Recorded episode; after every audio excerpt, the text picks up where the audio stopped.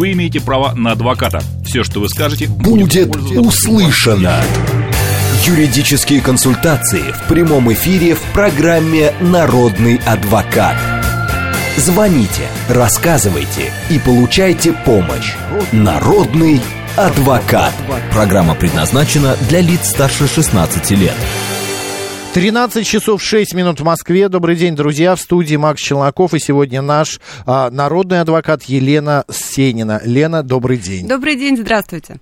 Дела семейные, тема программы. Пишите, звоните, все средства связи работают. Говорим о разводах, о наследстве, о дарственных и так далее. Все вопросы будут услышаны и на них даны будут ответы. СМС-портал +7 925 88 88 94,8. Телеграм для сообщений говорит МСК Бот. Прямой эфир 8 495 73 73 94,8. Также нас можно не только слышать, но и видеть в телеграм-канале «Радио говорит МСК», в YouTube-канале «Говорит Москва» Макс и Марина и ВКонтакте «Говорит Москва» 94,8 FM. Лен, до этого, правда, я не знаю, это ваш вопрос или нет, он немного связан с автомобилями, но история следующая, значит, там был продан, задали его еще там минут 30-40 назад, был продан автомобиль, значит, владелец продал другому человеку, этот человек умирает, вот, автомобиль не переоформлен, и супруга умершего продает его второй раз другим людям, и сейчас первому владельцу приходит огромное количество различных штрафов, потому что второй владелец тоже, уже получается третий, тоже не переоформил автомобиль на себя. Понятное дело, ему удобно, он нарушает, а там по 15-20 тысяч штрафов чуть ли не каждый месяц. Сообщение было, я сейчас скажу, от кого... Но не найду я, Владимир вроде смысл, бы звали. Да, смысл понятен. Что делать, как быть в этой ситуации? Но как найти этого третьего, вот был вопрос, как найти этого третьего как раз владельца, который нарушает. Но самостоятельно найти практически невозможно. Поэтому, безусловно, нужно обратиться за помощью в правоохранительные органы, органы ГИБДД. В ГИБДД идем и подаем соответствующее заявление о том, что вот такие сделки были проведены, и предоставляем документы, первый договор в данном случае купли-продажи. Если кто-то считает эту сделку недействительной в связи вот с тем, что не проведено переоформление, наследники, например, и они хотели бы признать эту сделку недействительной, можно обратиться в суд с целью признания сделки недействительной. То есть эта ситуация решается, но не самостоятельно, потому что самостоятельно решить ее невозможно, по базам, да, по ВИН-номеру машины можно посмотреть, вот на ком она сейчас, на кого она оформлена, можно посмотреть, ну, а сколько, если в интернете, ему штраф, это реально. Если Владимиру приходит, значит, на Надо снимать себя, соответственно, идти в ГИБДД и решать этот вопрос. Это частая история, когда вот нет переоформления, и потом эти новые собственники, значит, мучаются, вернее, не новые, а прежние собственники мучаются вот этими штрафами, и налоги им приходят. Надо разбираться, надо пойти и зафиксировать. ГИБДД, если туда не пришли, не переоформились, сами же не узнают этой информации. Поэтому здесь, ну, придется проявить самостоятельность. Понятно. Слышали в МФЦ, что человеку отказались оформить утерянную карточку москвича, если у него нет телефона. Это не нарушение прав, спрашивает 933-й. Никаким образом не взаимосвязано наличие телефона и карточка москвича. Не обязательно все москвичи должны вообще в принципе иметь телефон. Понятно, что у всех есть, но никаким законом это не предусмотрено. Только, безусловно, это нарушение. Надо бы написать, наверное, сначала жалобу административную, то есть вышестоящему руководству. Я уверена, что вопрос будет быстро решен. 7373948, телефон прямого эфира, код города 495. Добрый день. Алло. Алло, здравствуйте. Здравствуйте, пожалуйста, ваш вопрос. У меня умер брат, после его смерти остался автомобиль и квартира. Вот, у нас есть еще мама живая. Вот, могу я оформить наследство после брата только на себя? Поскольку мама уже престарелая, вот, и болеет. Или обязательно, чтобы она тоже участвовала, поскольку она наследник первой очереди? Но вы не можете вообще, потому что вы наследник второй очереди, поэтому без мамы никак не обойтись. Сначала мама должна, соответственно, вступить в наследство, а вот дальше может вам подарить, вы близкий родственник, там ни налогов, ничего не будет. Но придется эту схему пройти. Я понял, но дело в том, что мама у нас стоит на учете у психотерапевта. Вот, в этом случае как быть? Это мне надо сначала опекунство оформить, чтобы оформить на нее. Ну, как? То, что она стоит на учете, давайте так. Вот она стоит на учете, но она не признана недееспособной по решению суда. Она не признана, поэтому она может даже со своей справкой идти, соответственно, и подавать заявление о принятии наследства. Ну, нет, конечно. Если человек недееспособен по решению суда, то в таком случае, да, ему опекуны назначаются. А здесь она, ну, страдает каким-то расстройством, но в опекуне, получается, по закону пока не нуждается, поэтому идет и оформляет. Все, я понял, спасибо большое. Всего доброго. Пожалуйста, держитесь, пожалуйста.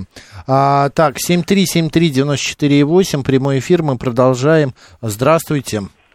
Алло, здравствуйте. Говорите, алло. Вы в эфире. Макс, можно вопрос? Конечно, Елена? Да, задавайте. Да, Елена, здравствуйте. У меня такой вопрос. Мне 78 лет. Ну, вопрос касается медицины. Ну, у нас давно случилась беда, идут суды с квартирой. У меня нет прописки, у меня есть регистрация в Москве, и всегда, пока эти суды идут, регистрация существует. В больницу, в поликлинике меня принимают, врачи лечат. Скорая помощь ко мне приезжает, помощь оказывает, в больницу кладут. Но у меня такое состояние гипертонии, высокое давление, и уже несколько месяцев кости не срастаются, на руке сломанные. Несколько направлений на госпитализацию, но на плановую госпитализацию меня без прописки не берут. Это правильно? Но на самом деле не совсем понятно изначально. Вы говорите, у меня есть регистрация, но нет прописки. Регистрация и прописка – это одно и то же. У вас что, временная регистрация? Временная регистрация. Не постоянная, а временная регистрация. Вот здесь... Ну, идут суды по возврату квартиры. Понятно. Но я думаю, что медучреждение здесь формально отнеслось к вашему вопросу. На самом деле вы имеете полное право и по временной регистрации... Я инвалид второй группы. У меня очень высокое давление, я не могу ездить на процедуры, потому что на процедуры надо в разные филиалы ездить. Я поняла. Дело в том, что и по временной регистрации вы имеете полное право на плановую госпитализацию, поэтому вам стоит обратиться с заявлением официальным, потому что я думаю, что там просто есть юрист в какой-то, да, в медучреждении, и вот они так формально подошли к этому вопросу. Напишите официальное заявление на имя главного врача. Да, хорошо. И в таком случае они будут обязаны вам дать официальный ответ. Может быть, тогда посмотрят просто повнимательнее законодательство и поймут. Или отказ дадут, или именно так. Возьмут, я думаю, что, скорее всего, возьмут на плановую госпитализацию, потому что разберутся. Спасибо. Пожалуйста, здоровья вам, держитесь.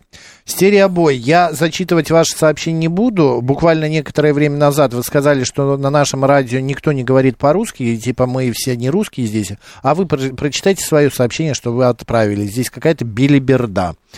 Сформулируйте вопрос по-другому. Добрый день, как вас зовут? Здравствуйте, Москва, Алексей. Да, Алексей. Вопрос такой. Скажите, пожалуйста, хочу приобрести велосипед и хранить его, скажем так, хотя бы в летнее время на общей территории, в коридоре, в подъезде. Ну, на этаже, имеется в виду. И это законно будет, чтобы как бы... Территория общая, вот там шкафы стоят, вы понимаете, вот еще что-то, чтобы мне как бы людей не ущемлять и понимать, могу я это делать или нет законно. Спасибо. Ну, Алексей, да, хороший вопрос, он, наверное, многих касается, потому что есть понятие места общего пользования, вот как раз то, о чем вы говорите, это места общего пользования. И используются они с согласия всех собственников жилья. Соответственно, ну, если уж совсем по закону поступать, пусть это выглядит абсурдно, но закон таков. Вы должны пойти спросить у всех собственников жилья, получить согласие, чтобы ваш велосипед там хранился, если уж вы гарантии хотите. Ну, а вообще вообще, если претензий ни у кого нет, вряд ли кто-то пойдет в суд. Хотя такие случаи у меня даже в практике были, когда, ну, знаете, устанавливали там свое такое место для хранения каких-то баночек, скляночек, и вот соседи шли для того, чтобы демонтировали, потому что используют, да, общую территорию. Мы, Лен, всегда за то, чтобы был мир. Мир и согласие, абсолютно верно. Но тогда вы останетесь без работы практически, если все будут в мире жить. Вы совершенно не правы, потому что я профессиональный еще медиатор, я только за это. Я только за мир. Переговорщик, да. Но и в данной ситуации, Алексей, что сделать? Алексей, ну если есть какие-то опасения, если вот просто есть... Вопрос, наверное, он же не на ровном месте родился. Видимо, может, есть какие-то конфликты там с каким-то соседом. Ну, скорее всего, тогда нужно пойти, вот перестраховаться, взять эти подписи уже и со спокойной душой ставить Алексей их в велосипед. Алексей просто очень предостерегательный у нас. Ну, он видимо, так. Ну, давайте так, если нормы закона говорит, что используется только согласие всех собственников места общего пользования. Но если претензий нет, это представьте, что им придется делать. Ну, хотя разные люди бывают. Это надо будет им в суд идти и подавать в суд на Алексея, что вот он использует эти места общего пользования. Мы ответили. Вряд ли это будет. Добрый день. Да, здравствуйте. Вот такой вопрос. Вот... Говорите. Да, вот женщина была замужем. Подождите, как вас зовут? Галина. Галина, выключите радио и слушайте нас, и говорите с нами по телефону, хорошо? Все, хорошо. Женщина была замужем, ребенок. Значит, она отказалась от приватизации, но на ребенка доля есть. У мужа доля и у нее. Она сама ушла, значит, к другому мужчине, и перед этим все время шаталась, грубо говоря. Вот, развелись они уже лет 5. Она там живет где-то, дочка тут, значит. Ну, в чем вопрос? Она... Сохраняет ли она право проживания? Да, прописка, она за квартиру не платит, все, поняла. Ничего. Частый вопрос, сразу отвечу на этот вопрос. Да, она, коль скоро отказалась от приватизации, она... имеет право проживания, пользования этим жильем, сохраняет его лица, которые отказались от приватизации. Но если, как вы говорите, она вот там зарегистрирована и куда-то удалилась, вот здесь уже, если длительное время ее нет, не платит коммуналку, ну вот ваш случай, соответственно, можно обращаться, фиксировать эти факты, обращаться в суд с иском о признании утратившей право пользования жилым помещением. Понятно. Все. Поняла, пожалуйста, да, пожалуйста. Добрый день. Как вас зовут? Алло. Здравствуйте, меня зовут Марина Николаевна Маслена. Здравствуйте. У меня такой вопрос. Значит, у меня квартира приватизированная.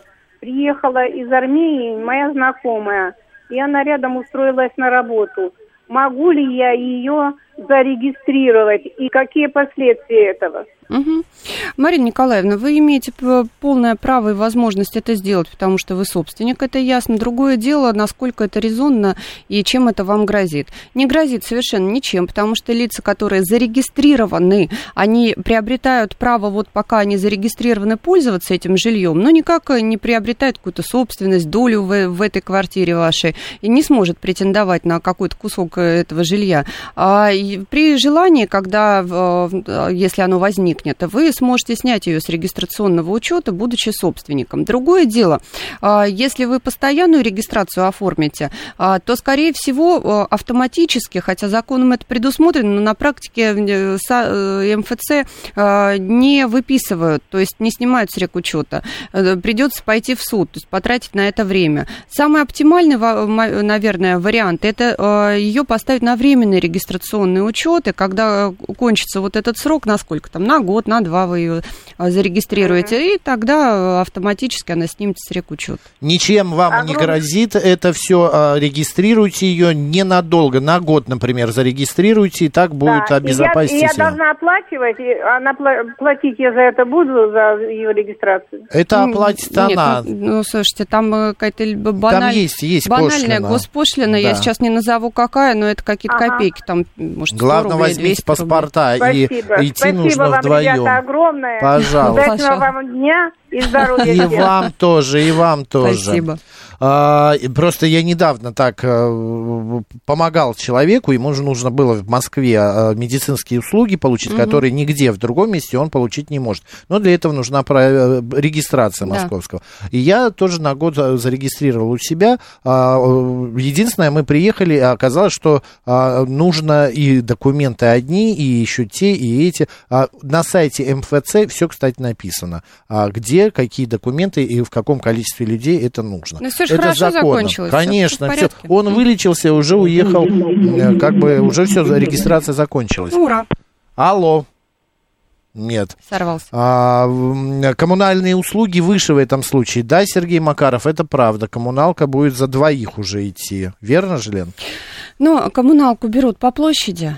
И по проживающим. Но по проживающим не очень сильно повышающий коэффициент, поэтому там тоже какие-то элементарные копейки, наверное, это все можно решить договорным путем. Копеечку, рубль согласна, разбрасываться чужими деньгами я точно не могу в прямом эфире, но друг друга... Да и не в прямом тоже, да, хотелось бы. Добрый день, как вас зовут? Алло.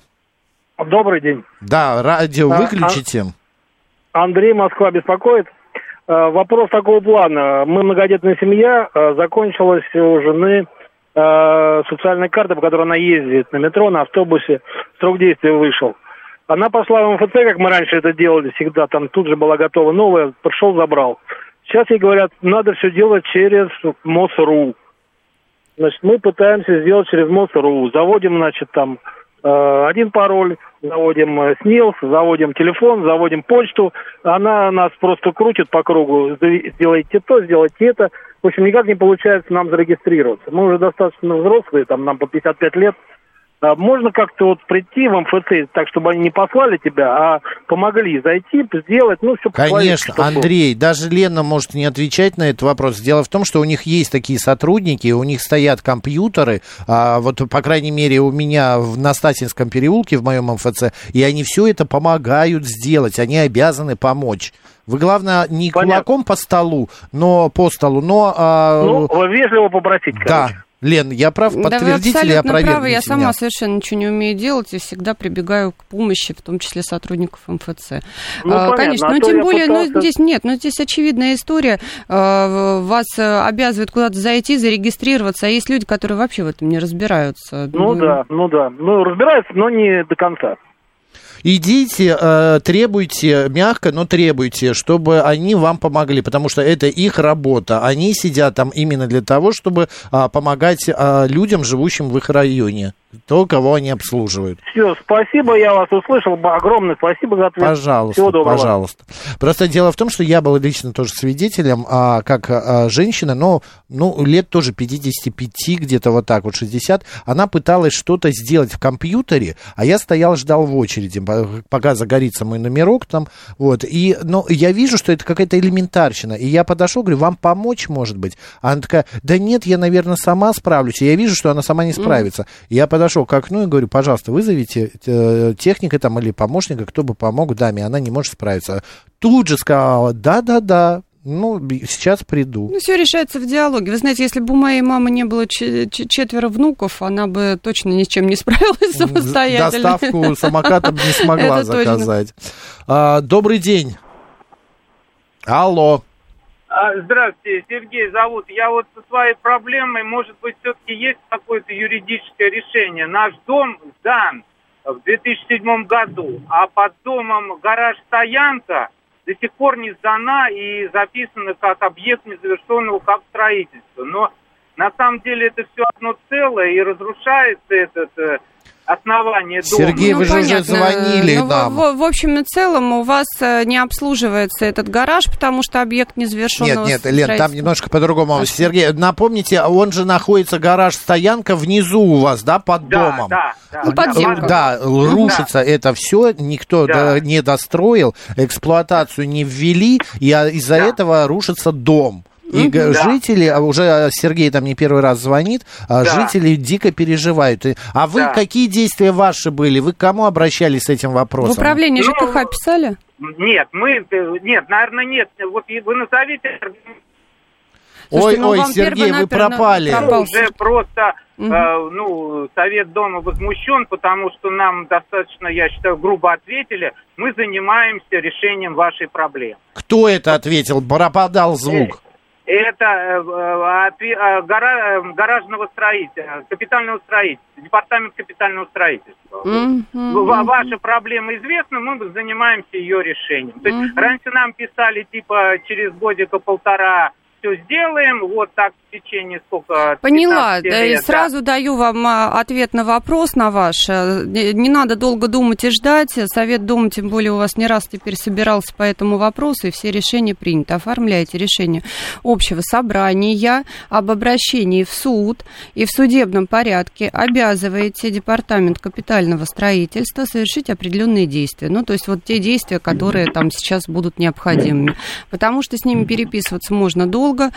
Тут привет, наверное, Сергею Семеновичу. Мы недавно его опять избрали, поэтому надо заинтересоваться такими вопросами, это же его ведомство. А подскажите, но дом, он официально другой кадастровый номер имеет, понимаете, вот чем гараж. Это земельный участок. Вот мы берем земельный участок. Да, и, да. И получается, что вот это строение, объект незавершенного строительства, препятствует полноценному пользованию дома и даже ставит под угрозу жизнь и здоровье граждан. Поэтому пусть либо они заливают его бетоном, чтобы угрозы такой не было, ну, либо доделывают до конца. Вот вам и весь вариант. Но это нужно уже, если у вас такая затянувшаяся эта история, нужно просто пойти в суд и привлечь в качестве ответчика департамент капитального строительства. И управление ЖКХ в качестве третьего лица. Давайте действуйте, а потом позвоните, расскажите, чем кончилась ваша история. Стереобой, не волнуйтесь, вы меня не оскорбили. Он просто... Я теперь боюсь, слушайте, я боюсь говорить уже, вдруг не по-русски. Не волнуйтесь, он говорил, что он не меня имел в виду. Роман 394 пишет, Роман, вы знаете, это все-таки вопрос завтрашнего дня. У нас будет адвокат, юрист автомобильный. У нас немного другая тема. Давайте завтра вы свой вопрос адресуете, и я его зачитаю. «Здравствуйте», пишет Виктор Экскаватор. «Дочь учится в Пскове. Мы многодетные, зарегистрированные и проживающие в Подмосковье. Как можно оформить льготы, чтобы они действовали в Пскове у дочери?» Подождите, как можно оформить, чтобы льготы подействовали в Пскове у дочери? Вы хотите льготы чьи, подмосковные? Они хотят по обучению, скорее всего. Вы поняли, здесь нужно... о чем речь? Да, я понимаю. Скорее всего, девочка обучается на дневном отделении. Соответственно, они хотели бы получить льготу на обучение, по оплате обучения. И здесь вопроса два. Несовершеннолетняя ли девочка, раз. Во-вторых, что она там зарегистрирована, где она зарегистрирована. Временная регистрация у нее там где-то в общежитии или как она оформлена. Поэтому вот в зависимости от этого и будет ответ. Напишите более полный вопрос. Ответит совершеннолетняя, и какая льгота, да? Верно, Лена? Еще раз что? Нет, и регистрация в Пскове у нее какая? Может быть, она вообще снялась из Подмосковья с регистрационного учета, а может быть, она там временно зарегистрировалась вот с целью проживания. Мы не знаем, в общежитии живет, где живет девочка. Так, звонок мы уже до новостей не успеем взять, поэтому я зачитаю все-таки. Роман усердно просит прочитать вопрос именно вас, Лен. Пытался зарегистрироваться в сервисе Делимобиль. Мне на все время писали модераторы, что права недействительны. Обратился в службу поддержки, прислали такой ответ. Роман, к сожалению, мы не нашли ваши права в базе ГИБДД. Вам необходимо обратиться в ГИБДД для внесения ваших прав в базу. Если вы получали водительское удостоверение в МФЦ, просьба указать фактическую дату получения. Как вообще такое может быть, что прав нет в базе данных? Я действительно получил права в МФЦ по утере, но езжу по ним уже 6 лет. Угу. Роман, нормально, я жил с паспортом, где было написано Челноков Максим Геннадьевич на 7 лет. Дело в том, что Делимобили — это частное приложение, оно не государственное, поэтому здесь у них может быть какая-то необновленная база, вот и все. А еще бывает, что такие каршеринги просто-напросто не хотят неугодных клиентов регистрировать. Например, вы большой должник по штрафам. У меня была у знакомой такая история, ее просто не хотели зарегистрировать. Ну, это частник. Народный адвокат Елена Сенина. После новостей продолжим. Вы имеете право на адвоката. Все, что вы скажете, будет услышано. Юридические консультации в прямом эфире в программе «Народный адвокат». 13 часов 35 минут в Москве. Добрый день, друзья. В студии Макс Челнаков и наш сегодня народный адвокат Елена Сенина. Елена, добрый день. Добрый день. Дела семейные у нас тема программы. Пишите, звоните, отвечаем на ваши вопросы. 7373948, телефон прямого эфира. Добрый день. Здравствуйте. Скажите, пожалуйста, у меня вот такой вопрос. В конце 22 года по реновации мы переехали в новое жилье. Ага. И когда получили первую платежку по ЖКХ, то туда внесли 2 месяца за оплату старого жилья. И эту сумму они должны были нам возвратить. Вот я в МЦС обратился, написал заявление, у меня приняли все документы, и на этом все. Вот уже 9-й месяц, и ни ответа, ни привета. Я к ним обратился 2-й раз. И вот они там друг на друга. Кто на управляющую компанию, кто на обслуживающие организации. Скидывают, и никто нас ничего так не хочет любят, делать. Да. Куда мне обратиться дальше? Угу. Совершенно очевидно, что вы не должны дважды платить, и тем более за то жилье, в котором вы фактически не проживаете и не пользуетесь им. Поэтому здесь закон на вашей стороне, и вы, я думаю, это уже прекрасно понимаете. Другое дело, как решить вот эту бюрократическую проволочку. Я думаю, что стоит обратиться с письменным заявлением сейчас все-таки в МФЦ, для того, чтобы они занялись этим вопросом более активно. И, наверное, это уже будет не заявление, а жалоба, потому что фактически проявляется бездействие по вашему первоначальному заявлению. Обратитесь с жалобой, и ее должны будут рассмотреть в законные сроки. Если не рассмотрят, либо нет ответа, либо негативный ответ, хотя я в этом очень сомневаюсь, вы в таком случае сможете обратиться в суд с жалобой на бездействие вот этих служащих, которые вам отказали, либо не ответили. Нет, они мне объяснили, что они направили, ответ не дали. То, что они направили, там у них так идет. Деньги поступают в банк, ВТБ. Банк распределяет по этим всем энергосберегающим ресурсам, организациям. И вот от тех организаций ответ не поступает. И поэтому банк не может снять эти деньги. Угу. Управляющая компания у вас, вы с ней контактируете? Да. И да. Что говорят? Я дважды был, вот якобы там они потеряли какой-то, куда-то направляли. Я говорю, дайте мне номер, от какого числа, куда вы направили. Мы это не даем.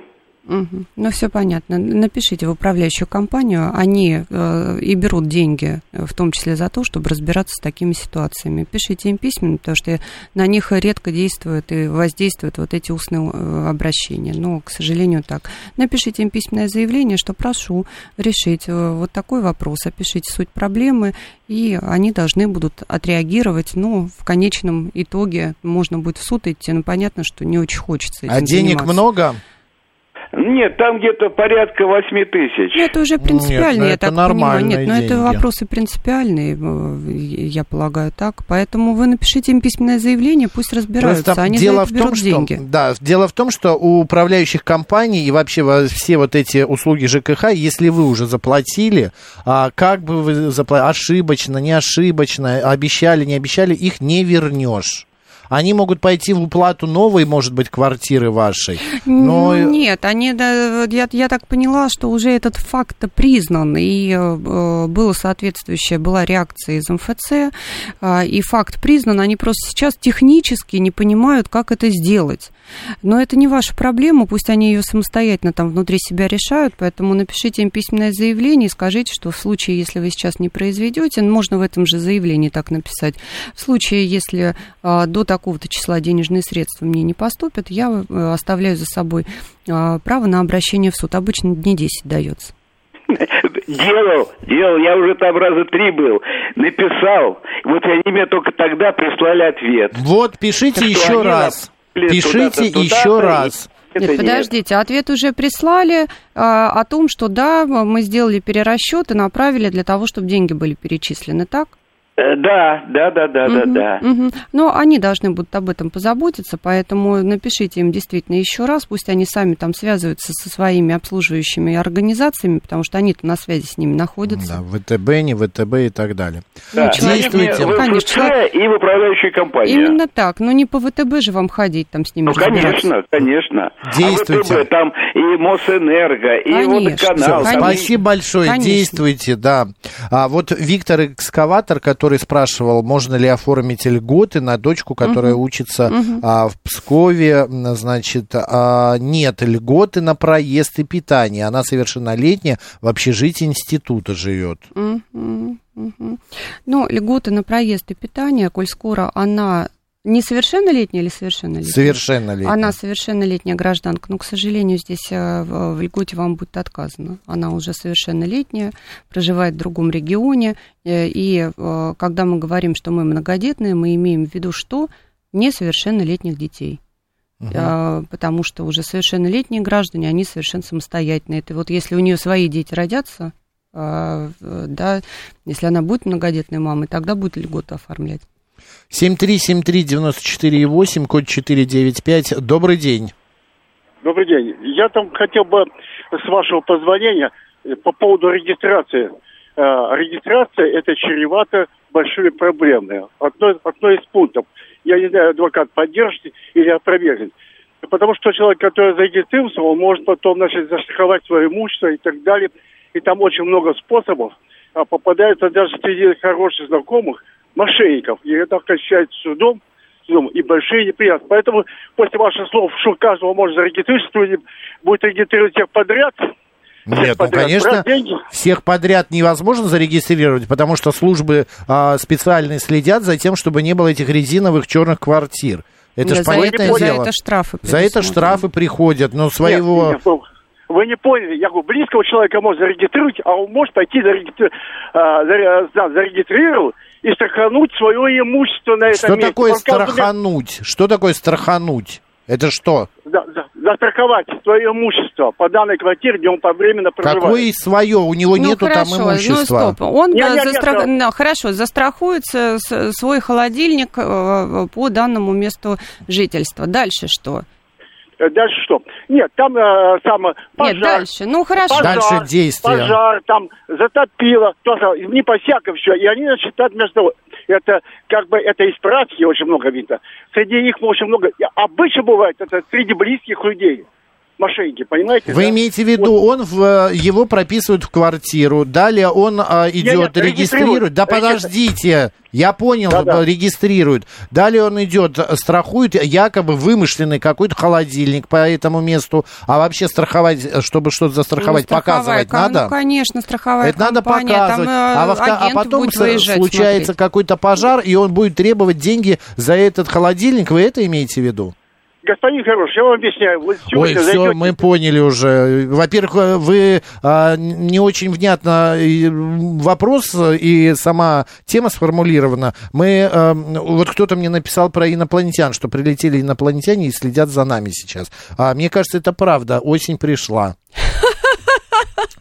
Так, а как же статус иждивенца до окончания очного вуза, спрашивает Жулиан По. Ну, послушайте, статус иждивенца, безусловно, есть, но это не распространяется на льготы, потому что она совершеннолетняя. Нужно одно от другого отличать. 7373948, телефон прямого эфира. Здравствуйте. Здравствуйте. Здравствуйте. У меня такой вопрос. У нас с братом разные отчества. Бо и Ба. Это вы имеете в виду разница в букве? Буквы, да, Борисович и Борисович. Угу. И? О-а. Так. И он мне не брат, да? Слушайте. Как доказать? Ну, давайте так. Если уж вам прям вот хочется доказать, то есть вообще отличный путь. Вы поняли меня, а если вдруг наследство, вы понимаете, наследство, да. А у вас это написано где? В свидетельстве о рождении или в паспорте? В свидетельстве о рождении, хотя, конечно, нужно ба. Но у вас родители одни и те же написаны. Ну, говорю... Пришлите мне, а они опять прислали Бо. У вас одни и те же родители зафиксированы, конечно, в ваших свидетельствах о рождении. Вот не имеет никакого значения, какое у вас отчество, и есть ли оно вообще. Ваше родство в случае наследования будет подтверждаться как раз свидетельством о рождении. То, что у вас общие родители, то, что вы да. являетесь братьями. Отчество на это никак не повлияет. Но на худой конец, если вдруг найдется такой нотариус, который вот к этому придерется, хотя я 100% уверена, что этого не будет, но так гипотетически можно будет пойти в суд с требованием... Кто первый умрет, поэтому, да, кто будет вступать? Я умру, тогда выполню. Кто будет вступать? Соответственно, сходит в суд, в конце концов, и подаст заявление об установлении факта родства, и будет там указано признать факт родства, что такие-то, такие-то являются родными братьями. Но это, знаете, это уже мы размышляем на ходу, так рассуждаем. Ага. Не столкнетесь с этой историей, потому что родители одни и те же. На крайний случай. Спасибо, да. Подождите, Лена, а как же вот эти истории с буквой «Ё», когда у нас признали букву «Ё», и люди очень... Многие, у брата жена столкнулась. Но тут ситуация рознь. Сейчас вопрос стоял, если мы будем в наследство вступать, то что? В наследство будете вступать по родителям. Ваше родство будет определяться по родителям. В имени папы буква «Ё» стоит, да. А в ее отчестве «Е». Вот тут да, вот тут тогда может возникнуть проблема. Либо она это устранит, пойдет в органы ЗАГС, через МФЦ так она сделает, да, и ей там поставят, просто выдадут новые документы, она так, видите, и поступила. Но если уж там откажут, можно действительно сходить в суд. Тут ситуация у него другая. Он не подтверждает сам себя. Там родители, да. Они будут доказывать, что они наследники. По брату, да. Конечно. Все ясно. Добрый день, как вас зовут? Добрый день, Виктор Михайлович. Да, Виктор Михайлович. Знаете, я в Совете ветеранов состою. Мы знаем. Много ученых известных. Недавно... У меня был разговор с одним очень уважаемым моим учителем. Он очень любит свой участок, да, но у него там прекрасный дом стоит. Он говорит, узнай, пожалуйста, можно ли, чтобы меня захоронили там же? Как вот Льва Толстого в Ясной Поляне. Угу. Нет, у нас есть специально отведенные места, кладбища выделены для того, это связано с чем? С нормами экологии, в том числе, которые отдаются под захоронение граждан. Поэтому здесь, Лев Толстой жил в другое время, и он это великий русский писатель, поэтому история другая, а граждане у нас хоронятся там, где им положено. Это тоже человек очень известный, книги его переведены на иностранные языки, ученый и так далее. Можно ли какими-то юридическими шагами это дело узаконить? Нет ли таких правил? Нет. Вот еще раз, есть такое, согласно ФЗ о похоронном деле, похоронить человека можно только в специально отведенном для этого месте, то есть на кладбище. Если похороненного человека найдут в другом месте, в лучшем случае за это последует штраф тому, кто хоронил, а в худшем уголовное дело. Это узаконенный момент. И хоронить на участке, в огороде, в палисаднике нельзя. Даже хоронить в огороде... Там большая территория, там все есть. Если вы хотите рискнуть, рискните. Нет, по закону я просто нельзя. Узнаю это, потому что человек, которому... Он мой бывший учитель, ему много-много лет, и человек очень известный. То есть юридических процедур на этот счет нет никаких. нельзя такое. Нет, таких нет. Процедуры. Спасибо наши большое. Известные люди даже сейчас умирают. Я медийные уверен, персоны их хоронят на кладбище. Кто-нибудь из известных хотел бы быть похоронен, я не знаю, у себя в том же самом там Переделкино или где-то еще. Нет, есть же вариант. А вот, кстати, варианты, если это кремация, и не захоронить потом останки, а оставить дома. Кремация возможно дома оставить, да, но это же не трупы, это никак не влияет на экологию. А тут вопрос-то в экологии больше. На участке похоронить прах и какой-то памятник поставить. Да. Ну, табличку. Почему нет? Потому что речь-то идет вот как именно раз о том, что будет разлагаться. Теле. Ну да, это вопрос экологического плана. Все ясно. Анатолий Викторович, да, звонил? Виктор Михайлович. Виктор Михайлович, предложите, вот видите, по поводу кремации вроде бы таких запретов нету. 7373948, телефон прямого эфира. Добрый день, как вас зовут? Алло. Да. Здравствуйте, Владимир Скантимировский. Виктор Михайлович, хороните где угодно, хоть на балконе, но не рассказывайте про это на радио. Как угодно, как Льва Николаевича Толстого, как Чингисхана. Вот что вы говорите сейчас? Вы понимаете, что вы сейчас делаете незаконную вещь? Воспользовавшись прямым эфиром, вы даете советы, которые адвокат сказала, что этого делать нельзя. В Европе, а у нас земли много. Ну так можно давайте хоронить где угодно. Я, может, хочу быть похоронен на Красной площади. Я что, посреди ночи меня привезут и закопают туда? Вы должны для этого сделать какой-то поступок. Понятно, все, спасибо большое. Это советы, вредные советы называются, которые незаконные, да, и так далее. 7373948, прямой эфир, продолжаем. Здравствуйте. Алло. Алло. Да, говорите громче. Алло. Алло. Вы в эфире. День добрый, что-то связь не очень, Геннадий, как обычно. Да, я могу сказать, что про кремацию, кстати, вот у меня недавно сотрудник хоронил там маму, тоже прах не выдают, пока вы не принесете, что куда вы прах этот захороните, либо в колумбарий, либо туда, куда-то еще. Так, а если вот я хочу, чтобы меня развеяли над Москвою, где я должен взять справку? Максим, не готов, но ему вот выдавали именно, когда он приехал уже с оформленным разрешением, куда захоронить. Только тогда. Вот что сделать, если его не донести, честно говоря, не знаю. Да ничего, да естественно выдадут. Нет, не выдают. У него прошло, там у него, так скажем, случай был такой нестандартный, неделю, пока он оформил это еще вот захоронение дальше, только тогда все выдали.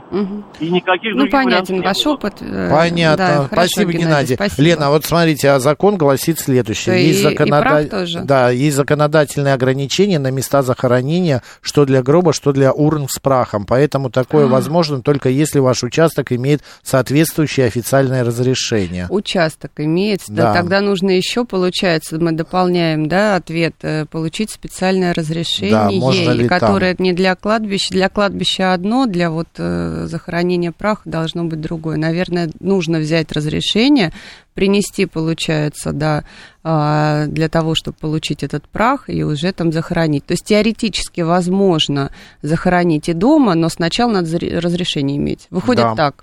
А распылить нельзя? Не могу ответить на этот вопрос. Сейчас погуглим. Позвонит сейчас Геннадий и ответит. Добрый день, как вас зовут?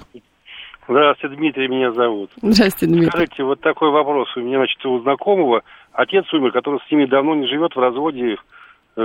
И, значит, он только узнал о его смерти через 3 года.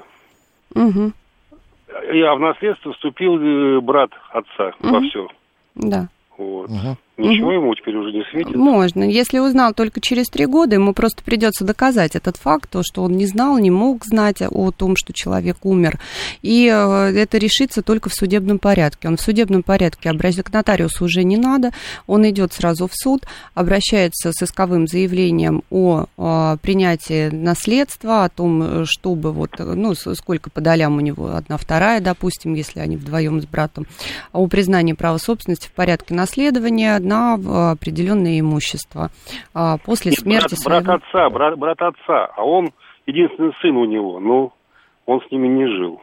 Но он наследник, чтобы да, не разбирать. Он, получается, наследник той же очереди, что и вот человек, который принял наследство, правильно? А, брат тоже. Ну, я не знаю, брат вот родной. Нет, так, брат. Давайте разберемся. Не поняла все эти хитросплетения. Умер человек, у него был умер кто? Человек, у него родной сын, да. Сын. Он с ним не живет. Да, так. Сын. Он не знал, ему теперь только сейчас через 3 года сообщили, что отец его умер. Ага. А за это время родной брат отца вступил в наследство. Ага, все, поняла. Завещания не было, правильно? Не было, да. Все, замечательно. Тогда вот разобрались. Вот этот сын, который не общался, он наследник первой очереди. Родной брат, наследник второй очереди. И он мог наследовать только при отсутствии наследников первой очереди. Скорее всего, схитрил у нотариуса и не указал о существовании наследника первой очереди. Поэтому подождал, 6 месяцев не поступило заявление от этого сына, пошел и, соответственно, вступил в наследство в связи с отсутствием заявления от наследников первой очереди. И в этом случае вот этот 6-месячный срок, его можно продлевать, то есть вступать и через год, 2, 3, пожалуйста, но придется в суде доказывать то, что действительно человек не знал об этом факте. Ну, какие доказательства тут могут быть приведены? Допустим, как он узнал? СМС-ку ему кто-то написал, например, да? Ой, какая-то родственница там... Просто чисто там. Ее можно в качестве, да, можно, если это какие-то сообщения даже в мессенджерах, то можно прикладывать вот эти переписки, как он был удивлен и поражен, потому что отец умер через 3 года. Свидетельские показания можно использовать. Но, соответственно, данные о том, что не общались длительный период времени, что это может быть? Ну, тоже это могут быть те же самые свидетели. Он развелся, когда ему было 3 годика. Ему ну, было, понятно, да. Семьи, да. Здесь, скорее всего, будет достаточно широкая свидетельская база по факту того, что он не мог знать о том, что отец умер, и вступить, соответственно, в наследство. Но если что-то еще письменное получится подкрепиться, было бы неплохо. Поэтому не упущено таких много судебных споров о признании прав в порядке наследования. Пусть обращается, и тогда он получит все наследство, потому что он наследник первой очереди, и тогда дядя не наследует. Я понял. Все, спасибо вам большое. Пожалуйста. По поводу, развеять прах. Вот тема-то сегодня. Да, законом предусмотрено, что после кремации останки человека выдают на основании определенного пакета бумаг, что Геннадий говорил. Да. Среди них справка о наличии места захоронения. Придется оформить место на кладбище вне зависимости от того, желают ли родственники захоронить урну с прахом в землю или развеять пепел по территории. Нужно будет приобретать место в колумбарии, в земле и оформлять документы, что ты приобрел, а потом, как захочешь, развеять этот прах над территорией этого земельного... А потом похулиганить, то бишь, да? Что я услышала до этого, из того, что вы, Максим, прочли, то, что там есть возможность взять все-таки заранее разрешение... Да? То есть разрешение. Если территория предназначена для этого. Либо подходит... Вот с этим разрешением бы надо разобраться, можно ли такое разрешение, например, получить на свой же дачный участок. Вот не могу ответить, интересно, после передачи сяду, почитаю, интересный поизучаем. Вопрос. Да. Так, и последний вопрос, добрый день. Добрый день, Михаил, Москва. У вас прям 40 секунд. Сейчас говорили, я проконсультировался со знакомым похоронным агентом, категорически нельзя, только в частном порядке, сделав то, что вы уже сказали, и не афишируя это, можно развеять прах на участке или, не ставя памятник, просто захоронить урну. У него такие случаи были. Но афишировать нельзя, иначе будут большие проблемы с СЭС. Спасибо вам огромное. Не слушайте ли золото? Ходячая энциклопедия. 7373948, оказывается, успели, еще можем успеть один вопрос. Алло, да, добрый день, подскажите, пожалуйста, не оформляли, в наследство вступили 5 лет назад, но не оформляли дачный участок с домом. Нотариус сказал, если не хотите продавать, не будете, то можно так оставить. А вот сейчас я что-то напряглась, 5 лет прошло, может быть, как-то... Слушайте, свидетельство о праве на наследство вам же выдал нотариус 5 лет назад? Что... Там указано этот дачный участок и земельный участок? Нет, потому что она посмотрела документы, сказала, что там есть какие-то сложности, и надо ехать вот в эти деревни, там в администрации. Ага, пакет документов собирать, а да, вы не стали собирать. 20 секунд. Послушайте, есть такое правило, если вступили на что-то одно, то вступили вообще. То есть, да, не все потеряно, поэтому можете переоформить. Вот такое правило действует. Спасибо большое. Да, спасибо. Елена Сенина была сегодня народным адвокатом. Лен, спасибо, до следующей недели. Макс Челнаков был с вами. Оставайтесь с радио, говорит Москва, и прекрасного вам дня.